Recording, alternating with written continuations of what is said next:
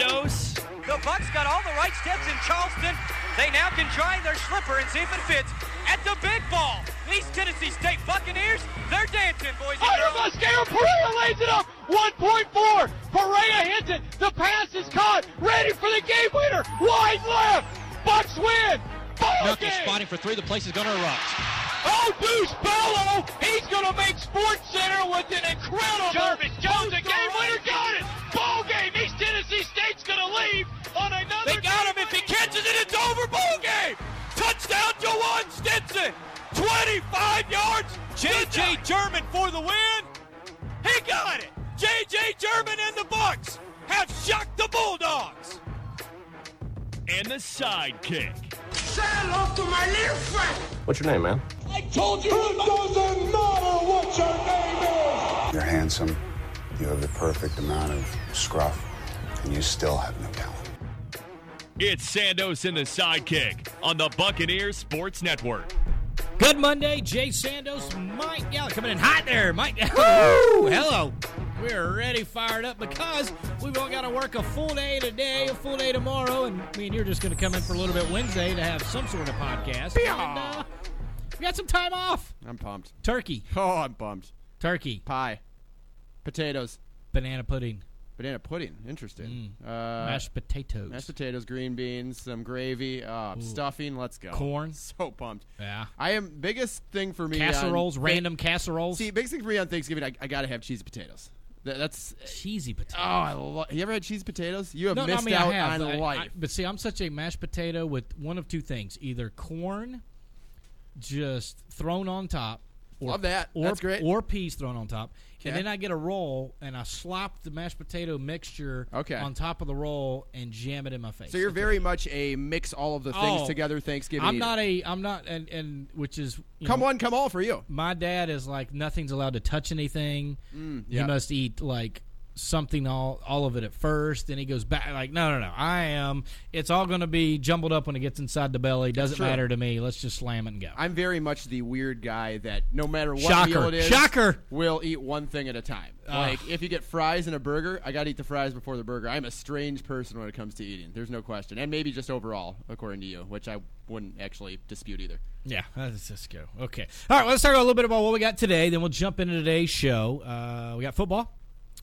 uh, men's and women's basketball, Yeah, uh, pros versus Jay at some one point. thousand, Mister One Thousand. Oh, You're like yeah, Mister yeah. I Three forgot, I You forgot, may still be forgot. a couple of broadcasts short, but we're celebrating it anyway. Okay, and then uh, last bold predictions. Right? We didn't make any, but we've got season long ones to get to, and they're not that's all right. done. They're not all done, but the ETSU and Southern Conference football related ones are complete, and unfortunately, it's bad news for us that we'll save till later, and maybe just not talk about it all. If So- we run out of time, so- okay, all right, all right. Yeah, let's talk a little. I guess we got to wrap up the TSU football season. Yes. this will do it for the uh, on the field, and then of course recruiting comes up pretty quick. I in think well, I think Wednesday we should do a little. What are they going to be missing going into recruiting? What Sure. holes need to be filled? What's the roster going to be like playoffs, looking too. forward? I think we should playoffs, talk do that. Okay, Okay. yep, sure. So let's keep it to the Vandy game as much All as right. I may not want to do that today. Uh, Unfortunately, Vandy jumped out seven nothing lead. ETSU had a field goal blocked. Vandy went up fourteen nothing. First play, third quarter, seventy five yard touchdown. Don't need to go over anything else. Thirty eight nothing. That's about what I checked out. Was that first play of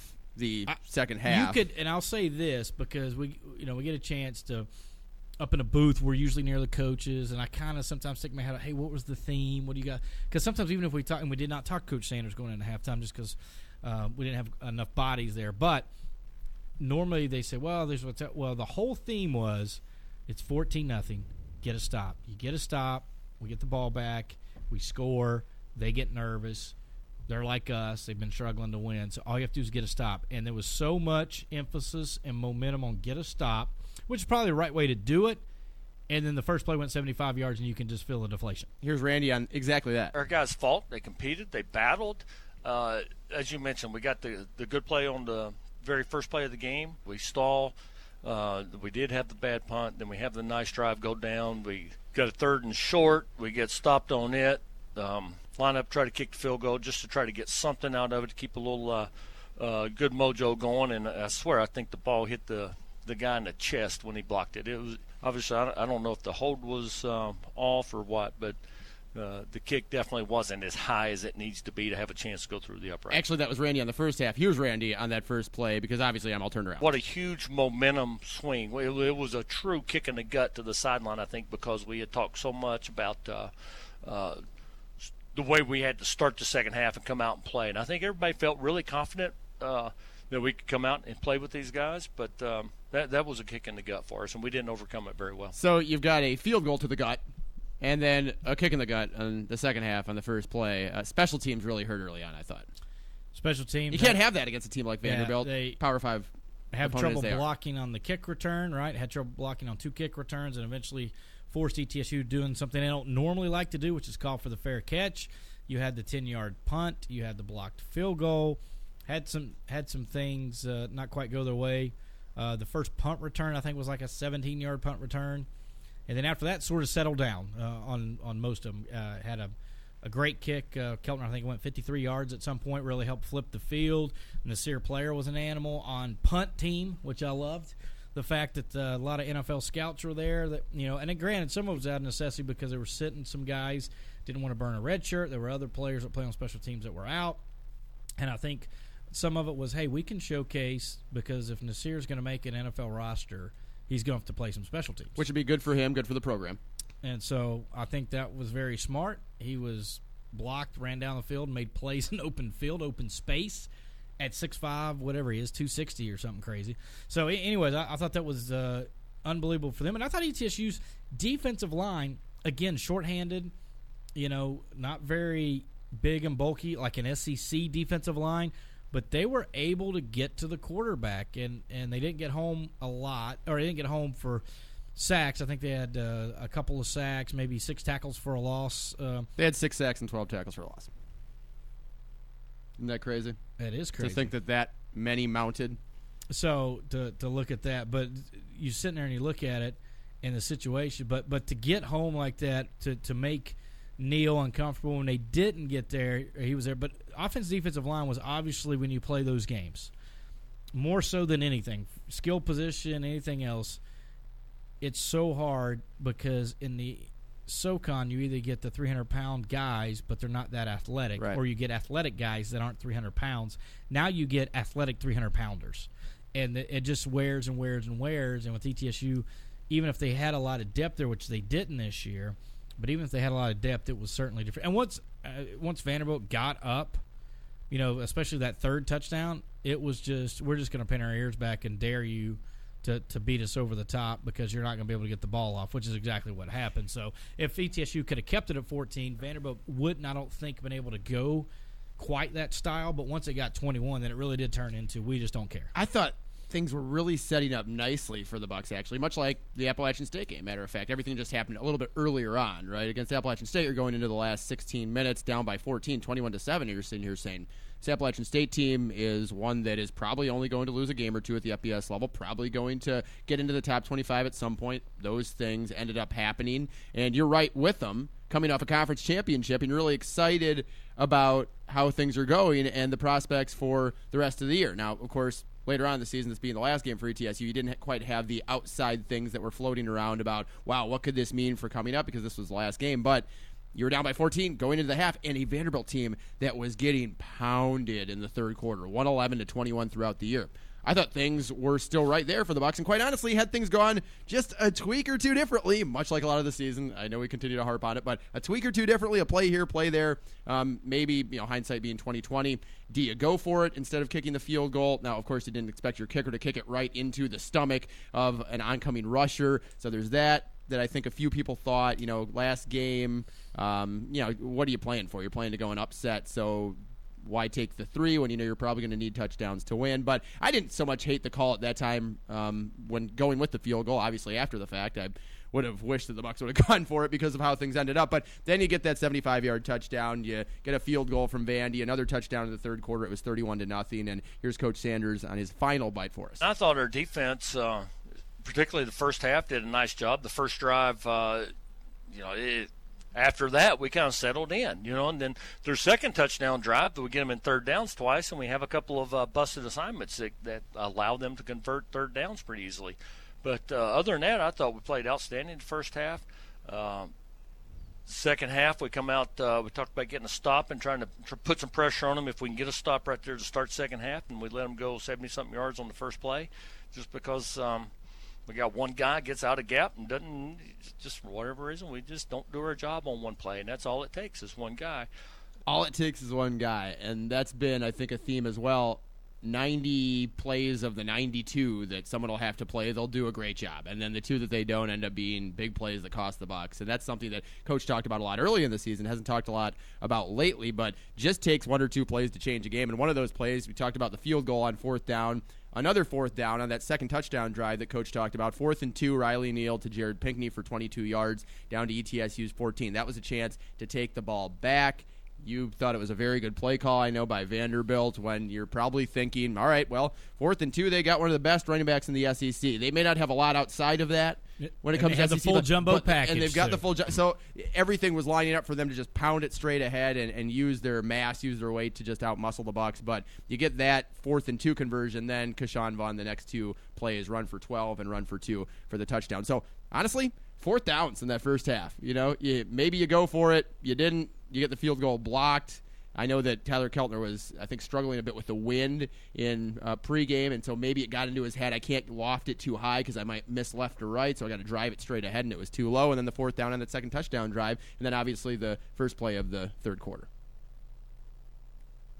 That's pretty That's much it. it. I, I- I was trying to think if there's anything that you forgot because I mean it's really. I usually do, so I mean, it was, it was like penalty free. I think ETSU. There was one.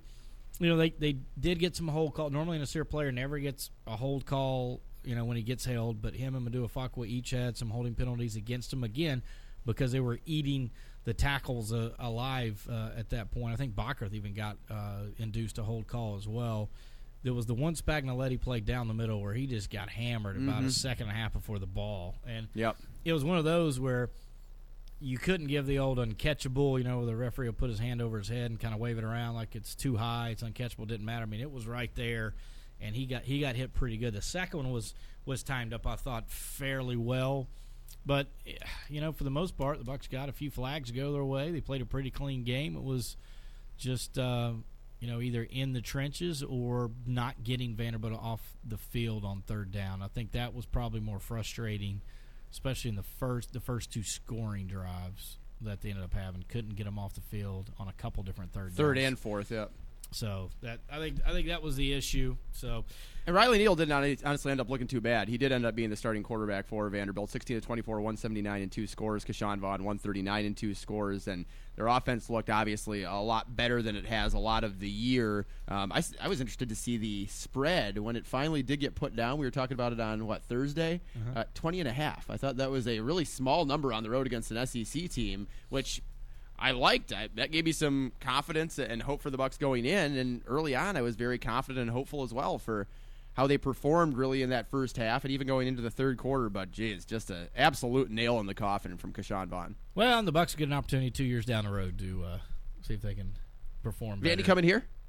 No, Oh, wish it was a home and home. that'd be awesome. I mean, we would have had more fans. Guarantee. Hello, hello. More band members too. If you didn't see the Oh, picture, of- the, the the fact that ETSU outnumbered them in fans there, Oh. we clearly would outnumber them in fans here. So yeah, it probably should be playing here, but that's it. All right. the band so- had the Vandy with like five people in the V, and there were like fifty people in the Y. It was one of the strangest pictures I have seen, and I think it was because Thanksgiving maybe they have off the entire week, and people had already gone home or something like that, or maybe their squad was split band wise. That's it was not a could good look. figure out. It, was It, seemed like look. that they get the entire their fall break is the entire week of Thanksgiving, so people had That's headed their other directions. Vanderbilt, by the way, the only uh, school in the state that has every, all 50 states represented in their uh, undergraduate programs. Wow, I thought that was an interesting stat. how'd you find there. that? Yeah, that's in- it was actually in their notes. That's pretty impressive. Good note taking. That's what I was like. I was like, uh, everybody, at least one person from every state attends Vanderbilt undergrad. Only school in Tennessee where that's the case. That's really Yeah. interesting. Huh.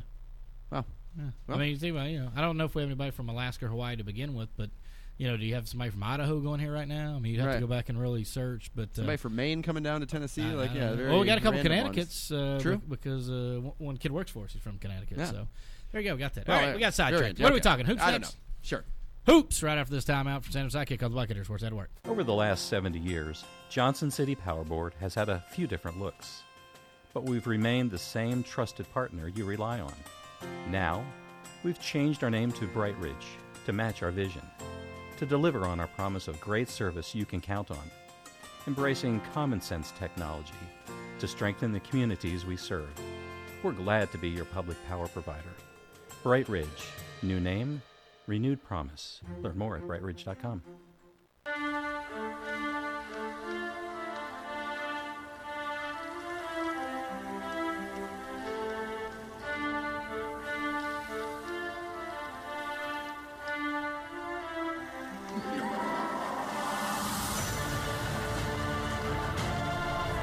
Sandos and the sidekick back with you, talking a little ETSU men's, women's basketball. I do not want to yada yada the volleyball team though, real quick. We can Great just touch season, on that. absolutely. Benavia Jenkins uh, took over for Lindsay Devine. I thought outstanding uh, season they had. It came down to second year in a row, right? A five setter with Samford.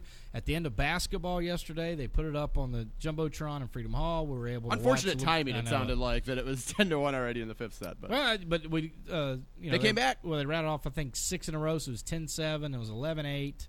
and then from there it went south. But uh, was able to uh, at least watch it. So I, I didn't want to yada yada No, that. no. Congratulations to uh.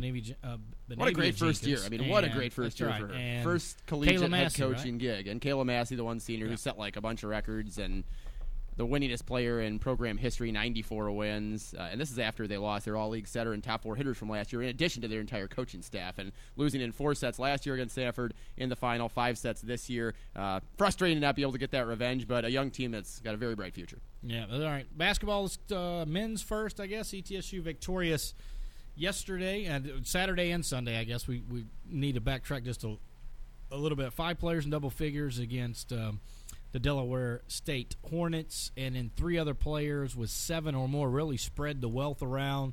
And uh, as was expected, I believe, a cakewalk against Delaware State.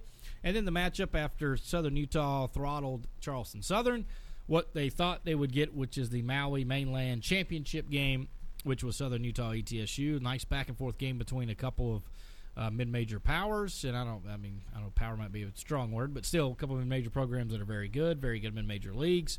And ETSU never trailed in the game. There was a little bit of a tie for like a minute and a half. The other 38-30, basically ETSU led. And what impressed me, and this is what I think you can tell if you're playing a good team or not if you get up 10, 12, 15, or they lay down. And, and they did not. And the Bucks, I don't think, got to 15. They got 11 or 12.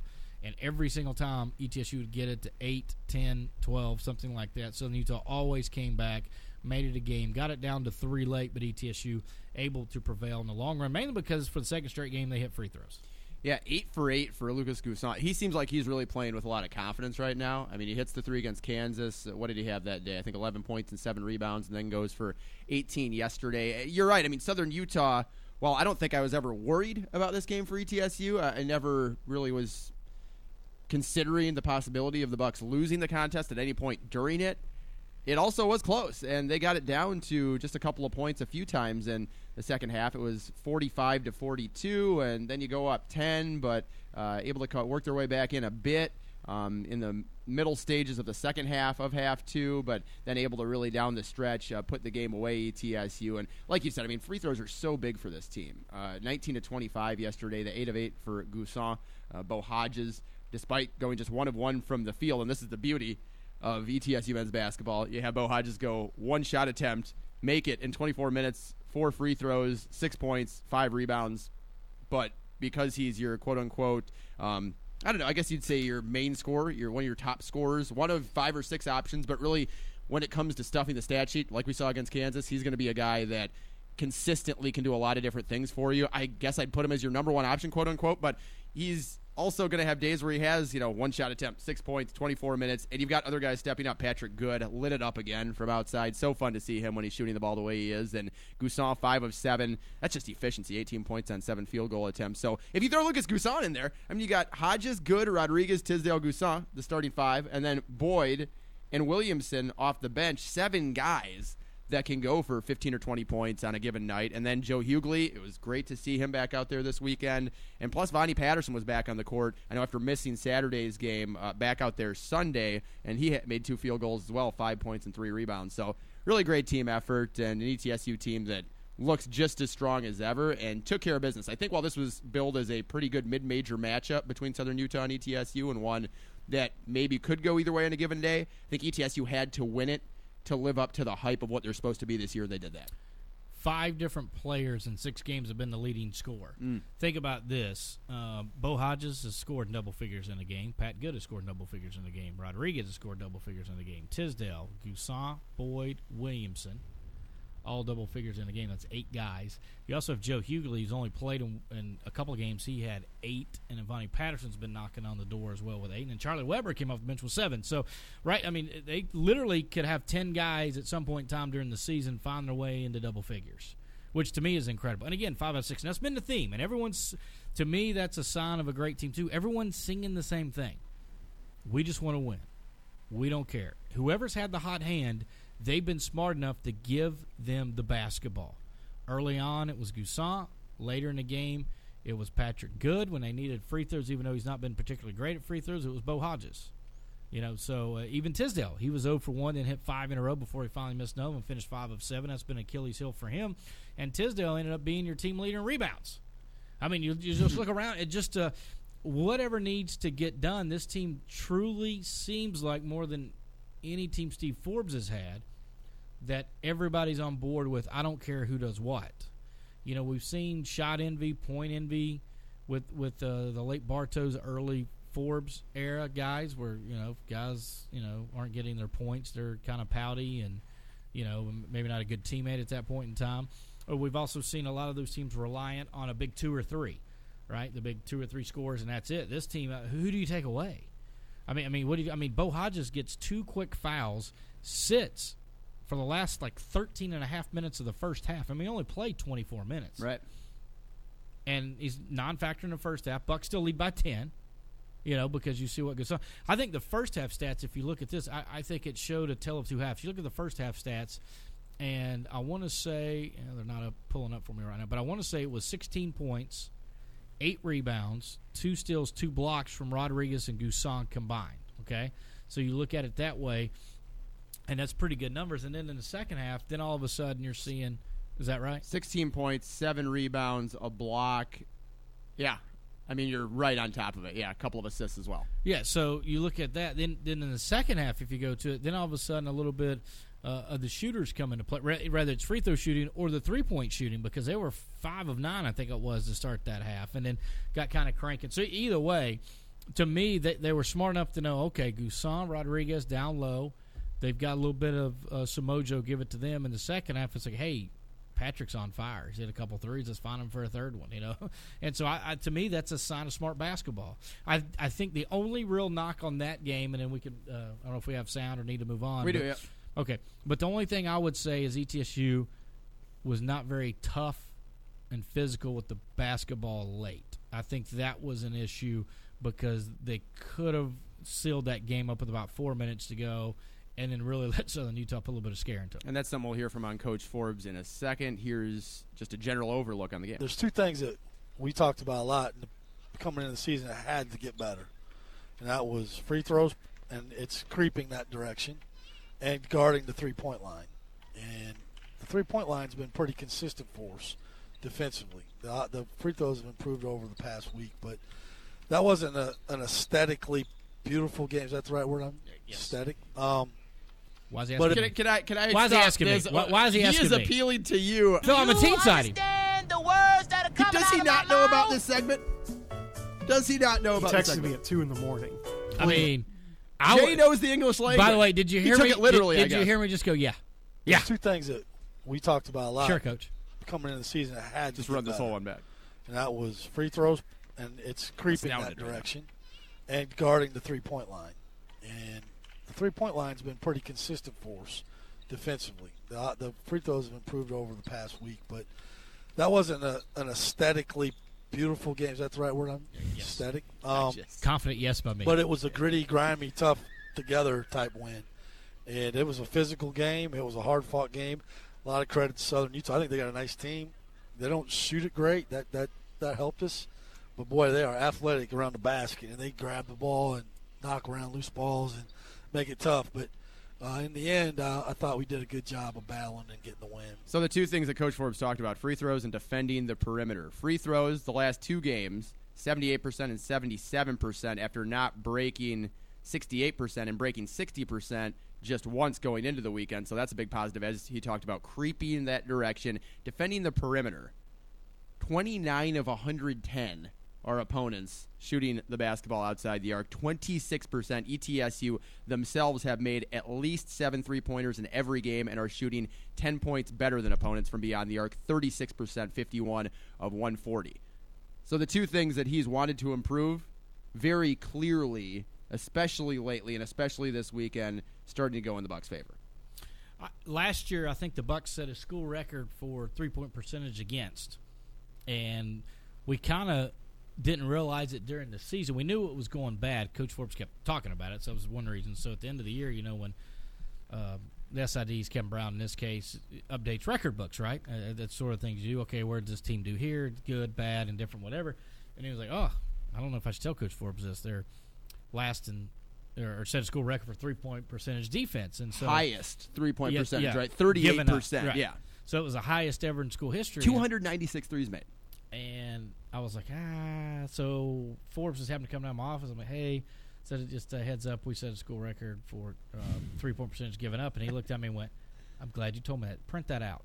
And so he went straight to his coach. And I, I guess they had had an argument between. He had said in his tenure being there, they've been very good against the three. Last year they weren't. It was a little, I think, dissension amongst the staff. I don't, I don't feel that that was true. We guarded okay, and Forbes. And now you're seeing the we need to get beat, as he's been saying, two by two by two, and don't get beat by giving up a ton of threes. Run them off the line, and so far they've been doing that. And uh, the the truth is too, they they have played a few teams that aren't particularly. In fairness, I think the defense has done a great job running them off the line, but they've also played teams that aren't particularly great three point shooting teams so far. Southern Utah is. Coach Forbes mentioned being one of those. This is about the two men you talked about, Jeromy Rodriguez and Lucas N'Guessan. I thought Romy and Lucas kept, you know, got us off to a, a good ten point halftime lead, and you know, uh, they, we didn't we had a hard time scoring to start the second half. Finally got it going, but Lucas was a presence in there all day long. And you're right; those once they started coming down and double teaming or or at least digging, that gave our guards wide open threes. Wide open threes for Patrick Good, uh, mostly in that second half with three of them. Yeah, and Trey hit two or one in the second half. In the second half, it was one. Okay.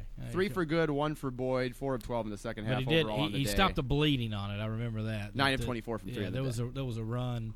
Uh, Southern Utah was putting on, and the Bucks were having trouble getting a basket, and Tray Boyd was able to to knock that shot down to, to help out. But that's you know to, to be able to to do, be so versatile. I think that's the biggest thing. They're so versatile in what they can do offensive and defensively. I think that's another key besides sharing the ball. One of the things you mentioned earlier in our conversation about ETS men's basketball, finishing is still something you critique. Coach Forbes as well. We obviously have to clean up how we finish the game. I mean, we were poor, you know, attacking pressure, getting fouled, taking the foul in the trap, getting it stolen instead, giving up.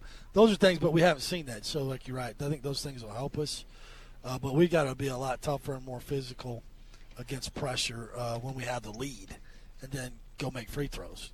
Really, the only thing, if you look across the board statistically, that ETSU needs to improve, and as we said, again, they did this weekend free throw shooting, where opponents are shooting like three tenths of a percent better, but field goal percentage, ETSU plus six, three point percentage plus 10% on opponents. Rebounding, obviously, we knew that was going to be solid, plus seven, assists plus 30 on the year, 10 less turnovers, 19 more blocks, and 11 more steals. I don't know how you attack this team if you're an offense going at them, and I don't know how you stop it because there's so many options if you're a defense. I, and I still go with I was amazed at the end of the day that ETSU lost a majority of categories.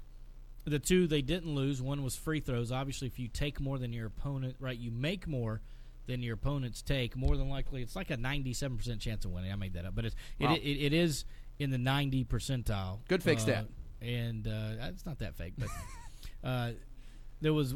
It's funny. Coach Forbes' first year, there were like I think it was 24 games in all of college basketball that a team that had taking less free throws than the other teams made had won, and ETSU had won like four of them. So they had totally blown up the stat, which I had always spouted out and have done it for 18 years now on air of whenever you've taken more than a team. And, and so it blew my mind that that had happened. But they took 19 or they hit 19 free throws compared to the 16. So you look at that, and then obviously three pointers made nine to four. But other than that, you look across the board, and they didn't really. They didn't win a lot of categories. I mean, block shots, I guess they tied in tur- turnovers, Rebounds tied- even. eh, You know, rebounds were even, but they lost in offensive rebounds. You know, they gave up a lot more offensive rebounds, which usually ETSU's pretty good at. They lost steals. Uh, I mean, you just look at a few things. I mean, points off turnovers, I think they lost. Second chance points, I think they lost. Um, bench points, I think they lost. I mean, it was a lot of categories in which ETSU's very good at. Points in the paint, and, they lost. And if you just if you just rattled off without saying the free throws and the three point numbers, if you rattled off six or eight of those, you'd probably sit there and go, okay, they lost. So to me, it's impressive again because you're trying to take away certain things, and Southern Utah did that. Bested ETSU at some of the things they do best, and ETSU still won going away. 19 made free throws for the Bucks, 16 attempted for Southern Utah, and hit just 50% of their free throws. Southern Utah. I thought if you look at the one stat that you want to pull out outside of just free throws, four assists on 23 field goals for Southern Utah, while ETSU had 13 on 21 field goals. So forcing Southern Utah, the Thunderbirds, to play an ISO basketball and not letting them share, set up their offense, and convert when they're all touching the ball, and that's just not a recipe for success. I mean, that's incredible. Thirteen to four and assists, four assists on twenty-three field goals. Um, ETSU is really clicking on all cylinders right now. They hope to do the same come Tuesday against Appalachian State at Freedom Hall.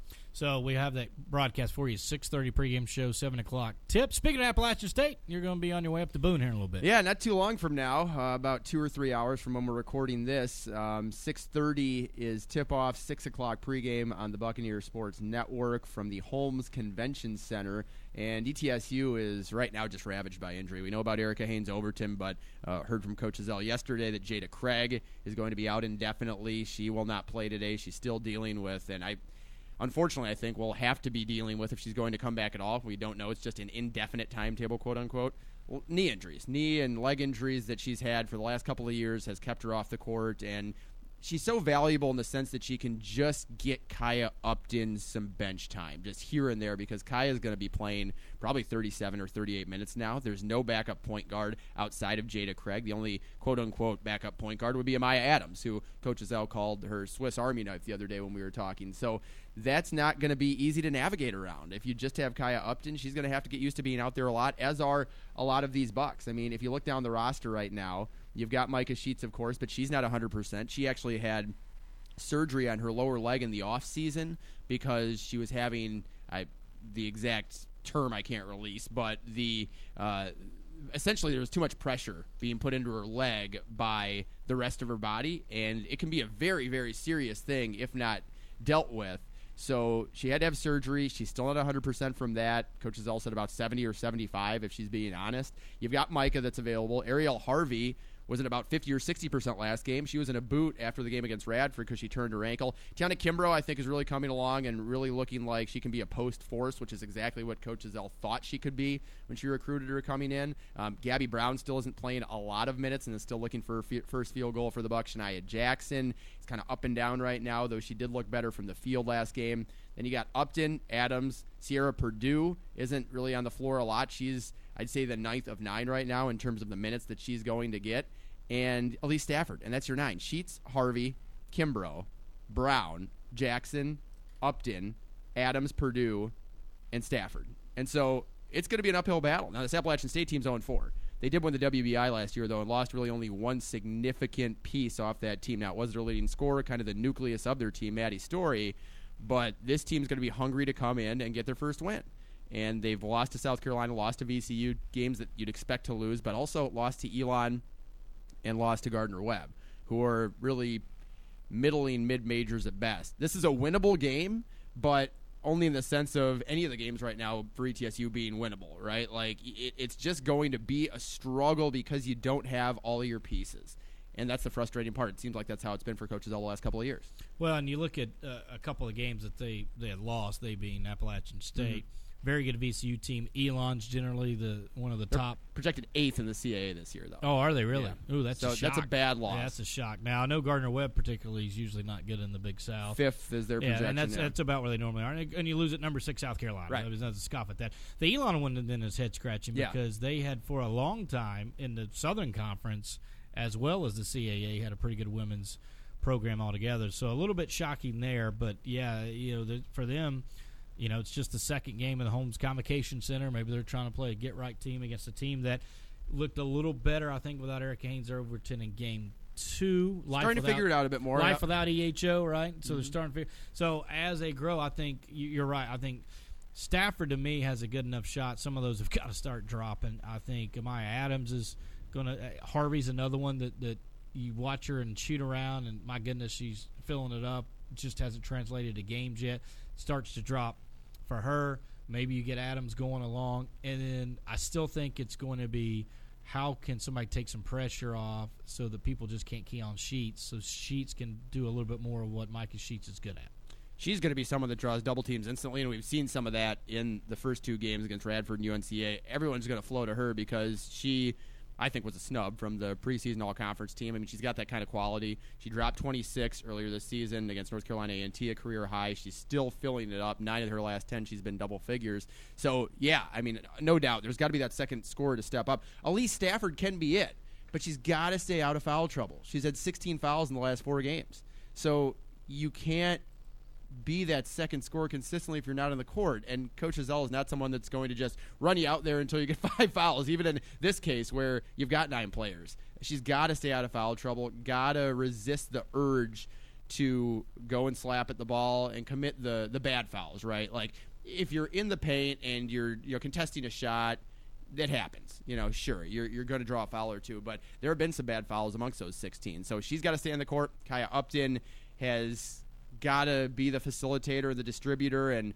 work to get people open. She had five assists last game. She's a very good point guard. Doesn't bring a lot of scoring potential, unfortunately. The jump shot really just usually isn't there. So it's got to be Sheets, it's got to be Stafford, and then down low it's got to be Kimbrough. And hopefully Kimbrough can continue to come along. And Shania Jackson's got the ability as well. We just haven't seen it on a day in day out basis. So interested to see what happens tonight. Without a doubt, it's just been horrible timing for the Bucks to have these injuries too. Three games in five days, and then they've got Davidson coming in Saturday, who is a perennial contender in the A10.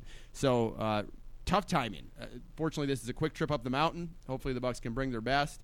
And while they have been struggling, I think this is a chance for them to put a team that's been a little bit down on their luck this year as well, Appalachian State, to a fifth straight loss, and for the Bucks to get off the schneid. Six o'clock pregame show. Six o'clock pregame. Six thirty airtime. You can listen on WXSM, the Sports Monster on the app. Tune in all the other stuff they got going on there. Certainly, you'll have that. We'll have a recap for you on Wednesday. That's women's basketball action tonight. The men tomorrow. Both teams taking on Appalachian State. When we come back, pros versus Jays. Right after this word from Sandos and the Sidekick on the Buccaneer Sports Network. Life is all about perfect pairings. Sweet and salty, naughty and nice, hot and cold. Well, add instant and jackpot to the list because that's what you'll get when you add Quick Cash to your next Tennessee Cash play. Quick Cash is a simple way to turn one game into two. With Quick Cash, you'll have a chance to win up to $500 instantly right there at the register. Plus, you'll still have a chance to win the Tennessee Cash drawing later. Get the best of both worlds and get twice the fun. It's Quick Cash with Tennessee Cash, only from the Tennessee Lottery. Game changing fun. Please play responsibly. Pros. Buckle up for Kobe Bryant. Kobe Bryant just sucked the gravity out of the target center. What a play. Five seconds left in the game. Do you believe in miracles? Yes! In your life have you seen anything like that? Into deep left center for Mitchell. And we'll see you tomorrow night. High fly ball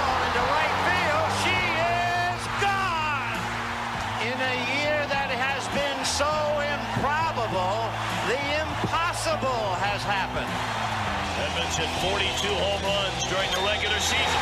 And we are going to game seven in the National League Championship Series. Band is out on the field. He's going to go into the end zone. He's going into the end zone. The Bears have won. The Bears have won. Versus Jays. I need a shower. Well, it's been a long time. We haven't had one of these in what feels like maybe three or four weeks, we've been just bogged down. It's been a complete cluster of us trying to just fill as much time as we can and cover the programs the best way we can. So that's meant that the fun has been pushed to the side, pushed to the back seat. But don't want to just gloss over the fact that it was your 1000th broadcast. I think it was two weeks ago. The second to last football contest of the year against Mercer, a 38-33 win. The Bucks got you that. And I wanted to before we get into really our back and forth on pros versus Jays this week, which is Jay Sandos versus the rest of the broadcasting community, the quote unquote pros. Uh, this really is going to be more just about reminiscing on your career, reminiscing on your favorite stories.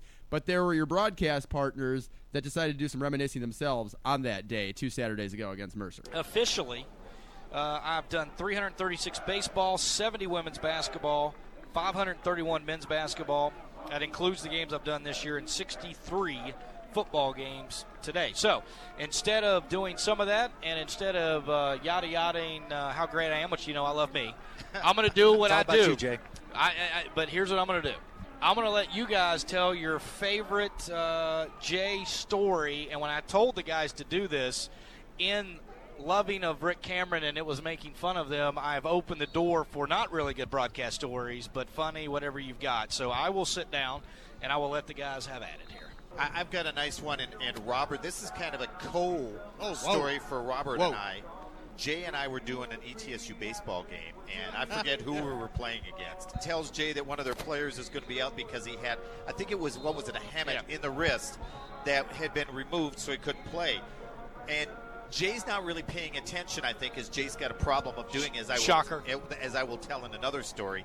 He thinks the guy's had his hammy removed. Yes. And he actually says that on the air, and I said, Jay, I don't think that you, can remove that." your hammy. No. And so Robert catches wind of it. Campbell's coming to Johnson City the next week. Yes. And he comes in, and I'm going to let you pick up from there, Robert. Well, we had a guy who was actually drafted, I think, 14th round by the Chicago White Sox after that season, uh, Ryan Hammy. It just kind of really just laid itself out there perfectly. Um, and Ryan actually led the ASUN in hitting that year, but uh, Ryan Hammy from Campbell University. Don had told me the story, so I basically just told him, walked up to Jay and said, "Hey, you know, Ryan had his last name changed um, because he had his uh, hammy removed." Jay went with it.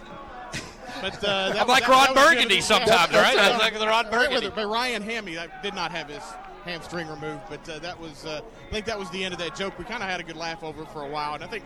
How many innings you go? Like one or two with that thing, and then uh, we kind of let you in on it. My stories are, are a little bit different because, for the most part, I've been on the opposite side of Jay. I've been on another radio broadcast, usually getting beat, which is kind of where uh, this kind of all leads to. But I, I think I met Jay in what 05 or 06. I can't remember if it was the the, the winter of the early January, February of 06 in Carter Gym when uh, Tim Smith and Brad Knuckles decided to score like 40, 140 uh, on the Camels at that point, uh, and, and win the game. But that just started a, a long friendship that uh, really never culminated in us doing many broadcasts together, Jay.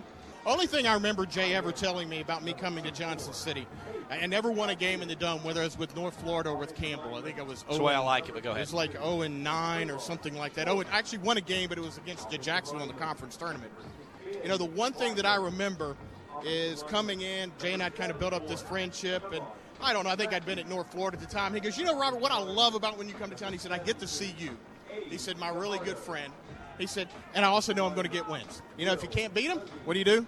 You call Jay up and you join him." I've been very fortunate because I've I had an opportunity to do basketball, football, and baseball with Jay. And back in the day when I was doing ETSU women, and he was, and of course calling the man, we used to. There was a period of time where he would be on the bench behind the women's bench when I was calling oh. play-by-play, and I would do the same thing during the men's games. And coming out of timeouts, we would talk about what was going to happen, what they had discussed. And so I remember, a, and this happened more than once, but I would be discussing what they had talked about coming out of the timeout, what they maybe were going to play, what defense they were going to be in. And there was probably at least four or five different times Jay would come back and say, "Oh, it looks like the Bucks are doing this, or it looks like the Bucks are in this defense." And I said, "Well, Jay, if you'd have been listening, you'd have known that. I just got done saying that." And of course, then he always tried to blame Tom Conrad for it because he said Conrad was just was was distracting him while I was talking. I don't want to put a wrap on this, but I'm going to try to put a little bit of a. I think it's pretty apropos, guys, and I and Jay.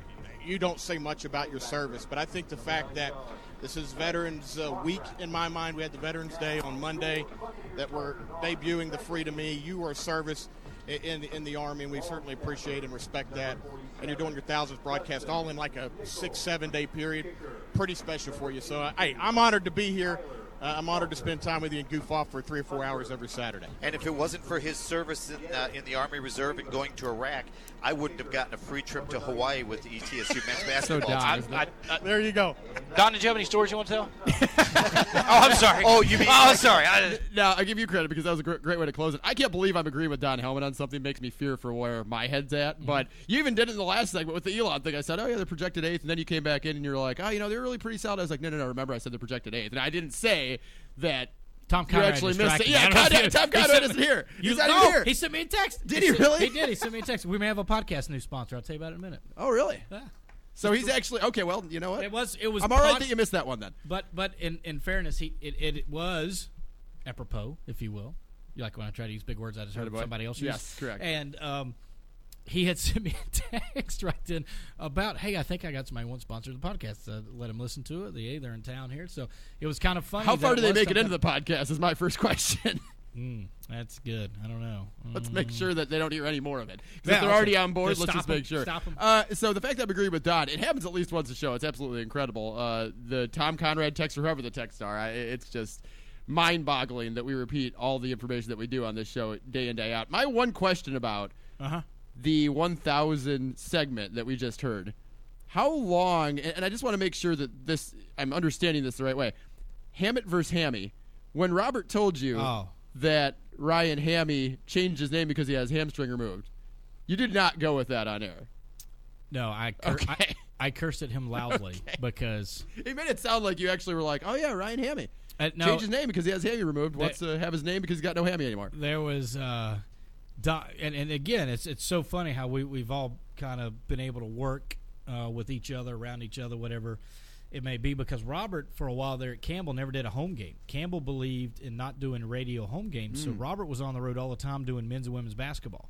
Never every week was gone. Yeah. And so I only get a chance, to, and Don was doing our women's games, and so he got to hang out with me and the men's, got to hang out with Don there. So, but Mike Flynn, who's down at Georgia Tech, which I told it, it just it was so funny because again, you know this. Sometimes you hand me stuff and I read without looking as well, and just kind of read it, and the way he had hamate scribbled out there said Hammy, and I remember thinking out loud, boy, I think Donna, can you roll? And Don's rolling. Like it just hasn't even dawned on me how impossible that would be. Like first of all, I don't know if you could walk or not. You couldn't be an athlete. There, there's no way you can run down, you know, down the base. And, and the funny thing is, this guy led the nation in bunt hits that year. so on top of that, I mean, Flynn comes flying out of there because him and Tuna, our good buddy, uh, uh, we'll talk about Tuna. I may even get Tuna on the, the podcast when we play LSU in basketball, uh, Baton Rouge guy. But they were listening, and so it ended up being on about a 30 second delay. That so, sometimes people would open the door so we kind of hear us, and uh, app for whatever reason that day didn't have. Uh, and normally David Jackson did a majority of the games, but didn't do that one, and so it was just an ET. So they had linked to our broadcast and everything. So on top of being an idiot just for our fans, the App State people had to hear it too. So Flynn comes flying out the door, and he's, I mean, cursing at me and yelling like, "What are you doing? It's a ham!" He's pointing his wrist. like, what are you talking about? So finally, Don's like, "Hey, why don't you go talk to him?" And so then he's like, "What?" like, and so it's been a running joke. He will send me an occasional. Hey, I don't know if you saw this guy get hurt, but it looks like uh, they're going to have to remove his hammy. So I get a lot of those.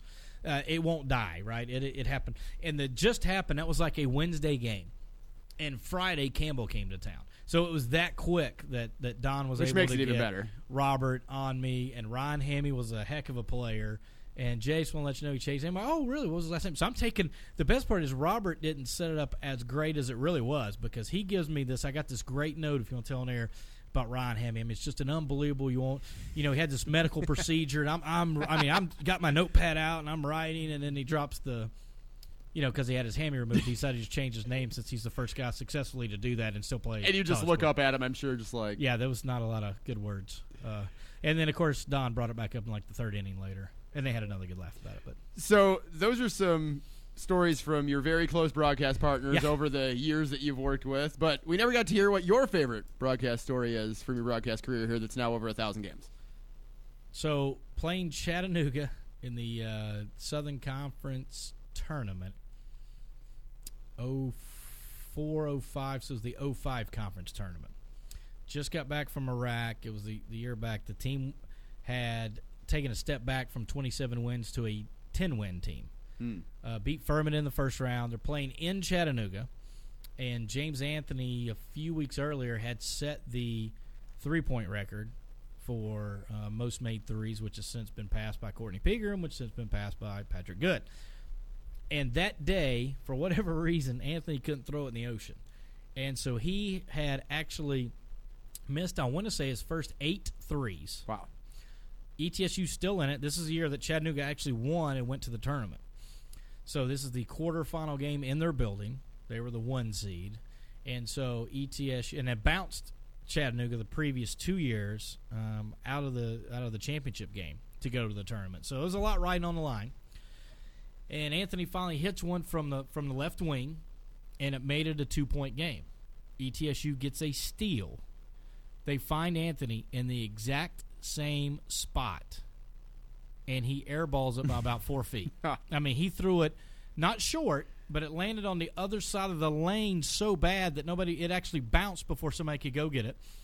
And without thinking, I dropped a curse word in the middle of, and just kept rolling on and said James Anthony hasn't hit that blank shot all day. And just and and just kept going. Was like it nothing like, damn? And- it was. Okay, so- well. And so I I, I was hoping it wasn't what I was thinking it would be. Okay, good. Good. But but I said it, and I, I just keep going. Of course, it's still not acceptable. You know, of course, we're a podcast, so it's fine now. Right. But like, still not acceptable FCC around this area Yes. again. And so Mark Newland, who cuts all of our bumpers, is sitting next to. Uh, where's Newland in the back? Newland was backing me up. Uh-huh. Stephen Linebarger, who had to suck it up there the other day you played, he starts he hits me on the arm and uh, and I have no doubt. I'm sorry, Newland and Linebarger were there, but both of them hit me because I'm I'm flanked right and left. Both of them are hitting me. I just keep going. So nothing said.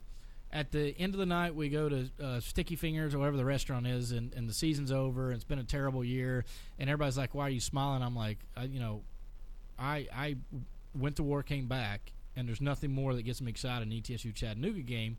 And life could be a lot different for a lot of people that went over there, and for me, it was fine. So that was like, you know, I've made it a whole year. I've survived everything else, and we're sitting there. And all of a sudden, Mike White, who's uh, you know uh, an employee here, was my boss for a long time.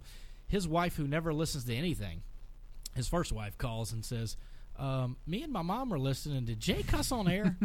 so Mike just stops. You know, Mike's very religious and refuses to you know let anybody curse or anything. And so he he hangs up the phone. He's just staring at me because nobody knew what his wife had said. He's like, "Jay, did you curse on air?" And I'm like, no, absolutely not. And Steven and uh, Mark are like, oh yeah, you did. I'm like, no, it didn't. No, it didn't. and of course, we have stretch internet. We've got all this, and uh, so they end up they go to great lengths to find it. Sure enough, it did. I didn't really remember, to be honest. I remember them hitting me, them doing whatever, uh, but just everything that went around to all the backstories into that.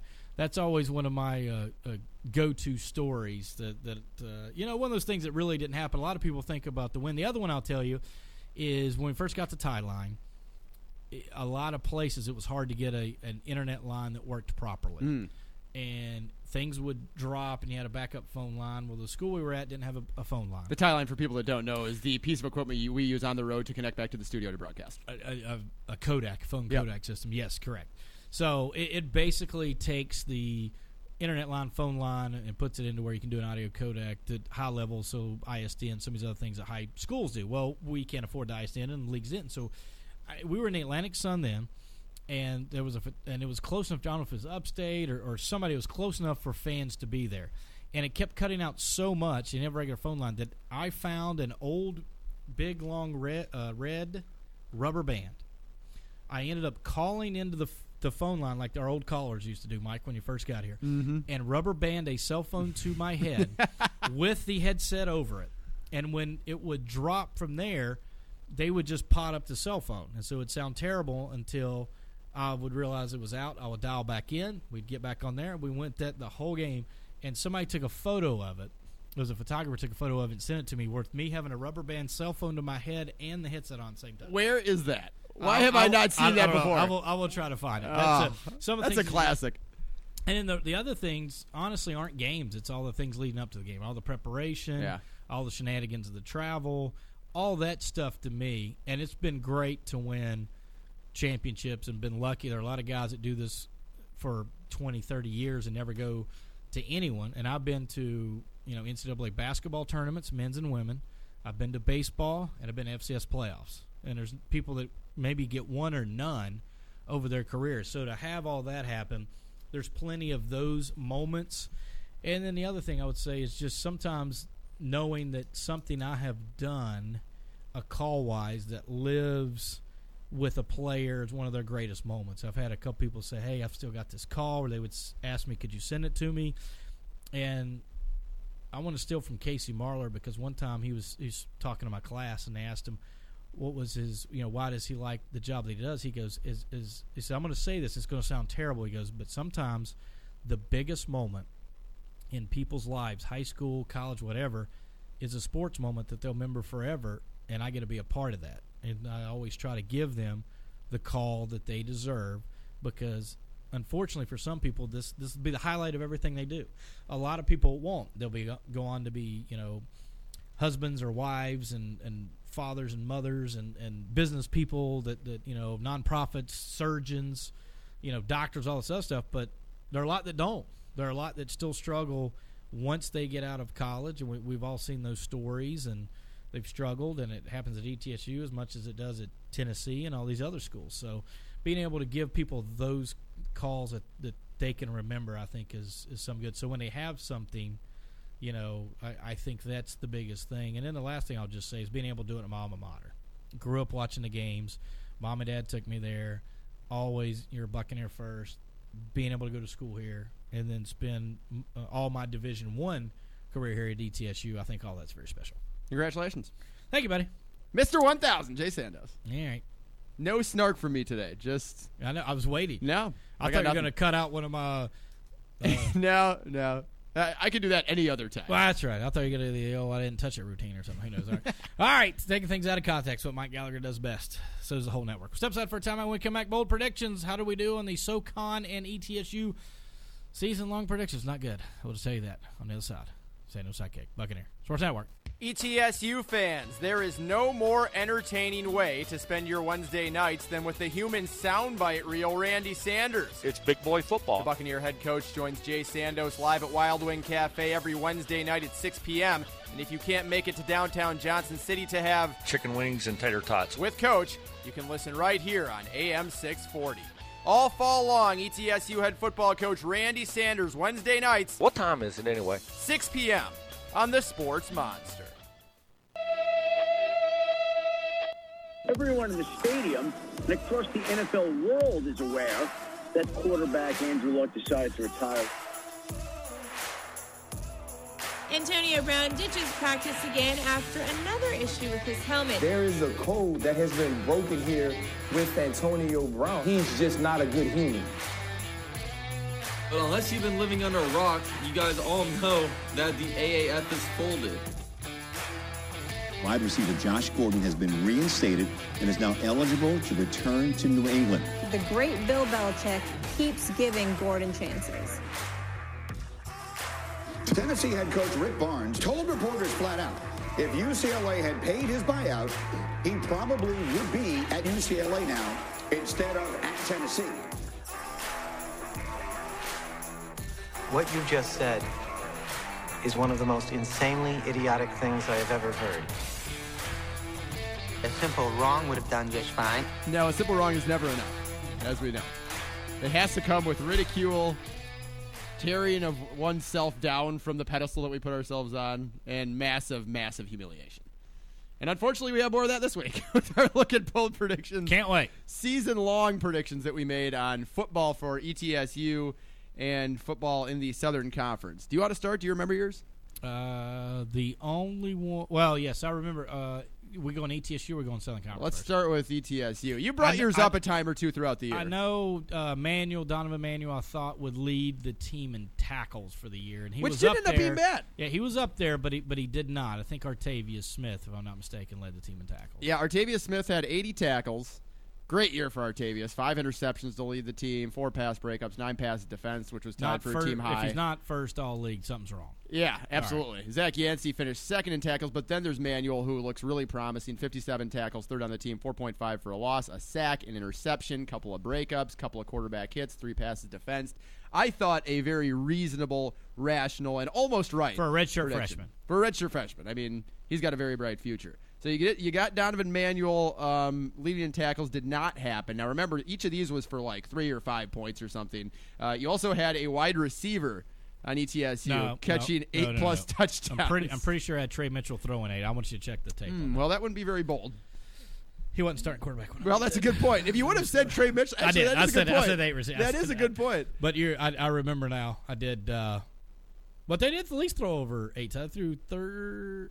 13 touchdowns Trey overall. Trey threw 11. Okay. I think the craziest stat for me, maybe of the entire Juwan- ETSU football season, Jawan Martin guy. leads I'm so receiving options in touchdowns. He was three catches, three touchdowns, and he caught one he didn't need to catch at Vandy for Oh. negative two yards. And I was scream third quarter. I was screaming the radio that Juwan Martin had messed up my four year plan for him. Which would have been what three touchdowns a year, receiving twelve catches, twelve Just- touchdowns, or something. Just every only catch catches a touchdown, touchdown. right? Instead, his final line: four catches, six yards, and three touchdowns. Still very efficient with his options as he went into the end zone for a team leading three receiving touchdowns for Jawan Martin, two apiece for Anthony Spagnoletti, Nate Adkins, Keith Coffey, and Will Huzzie. So incorrect there. Uh, for me, Nasir Player, ten sacks. Unfortunately, ETSU did not get to the quarterback as often as they did last year. Just 17 combined sacks as a team, four sacks for Nasir. Did have nine and a half tackles for a loss, which I could have tried to pass off as maybe I was going that way, but instead I'll just own it. 10 sacks. Four of them uh, came to fruition. Six did not. I am wrong. Nine and a half tackles for loss, the most for anyone. Bless you. Uh, anyone on uh, ETSU. And Quay Holmes, 1,500 yards. And let me tell you, when he was coming on strong late, I was obviously very, very happy for the young man, but I was also a little bit bitter selfishly because if he would have had throw in maybe another 250 yard game or had run a bit more consistently like he did in those two games where he had like 400 and I think it was what 421 combined yards on the ground in those two games, uh, maybe I would have had a chance. Instead, he ends up with 1133, 5.8 per carry, seven touchdowns. Did break the single game record for rushing yards. Did not break the season record, which he had a chance to get very outside chance going into Saturday against Vanderbilt. So I'm not going to let you change the number next year because I have a feeling you're going to go like 1250 next year. I'm going to call shenanigans. You're going to go 1500 again if you go Quay Holmes. That's all I'm saying. Okay, that's fair. Um, I thought he had a chance to go way over the top because the record for ETSU in, a, you, in a uh, year is well below 1500, is it not? Isn't it like 13 Yeah, something? Yeah, it's 1340 something. I should have just predicted him to beat the. Why did I Uh, predict yeah. 170 yards over the record? That doesn't mean, make any sense. Yeah, I don't. I don't know why you didn't do the research. Did you? Didn't you have an Nasir player one? Yeah, I already No, I'm just about kidding. that. I'm just kidding. I got away. dang Look what I did. Dang it. Yeah. Um, Fell okay. right into that one. Southern Conference. Yeah. Um, oh, no, let me do mine first. Come Okay. on, come on. okay. Because ETSU was the eighth seed the previous year, I thought, well, who's picked eighth? Western Carolina. Where'd they finish? Eighth. so, I mean, but I predicted them to win the league. How about that? That's as bold as it gets. All right, go. Well, predicting whoever was ninth would be as bold as it gets. But anyway, he finished eighth after being predicted eighth. You said they would go to the playoffs.